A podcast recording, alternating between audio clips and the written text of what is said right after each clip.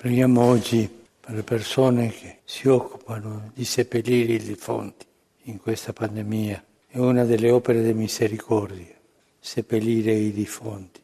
Preghiamo per loro che anche rischiano la vita Nell'omelia Papa Francesco ha poi sottolineato che lo spirito del mondo è una cultura dell'effimero, dell'apparire, che cambia secondo le circostanze e negozia tutto. La mondanità, ha detto il pontefice, non tollera lo scandalo della croce. L'unica medicina contro la mondanità è Cristo morto e risorto per noi. Solo la fede in Cristo morto e risorto, spiega Francesco, vince la mondanità, ma questo non significa essere fanatici, non vuol dire non dialogare comunicare con gli altri. Chiediamo allo Spirito Santo la grazia di discernere cosa è mondanità e cosa è Vangelo e non lasciarci ingannare perché il mondo ci odia, il mondo ha odiato Gesù e Gesù ha pregato perché il Padre ci difendesse a noi dello spirito del mondo.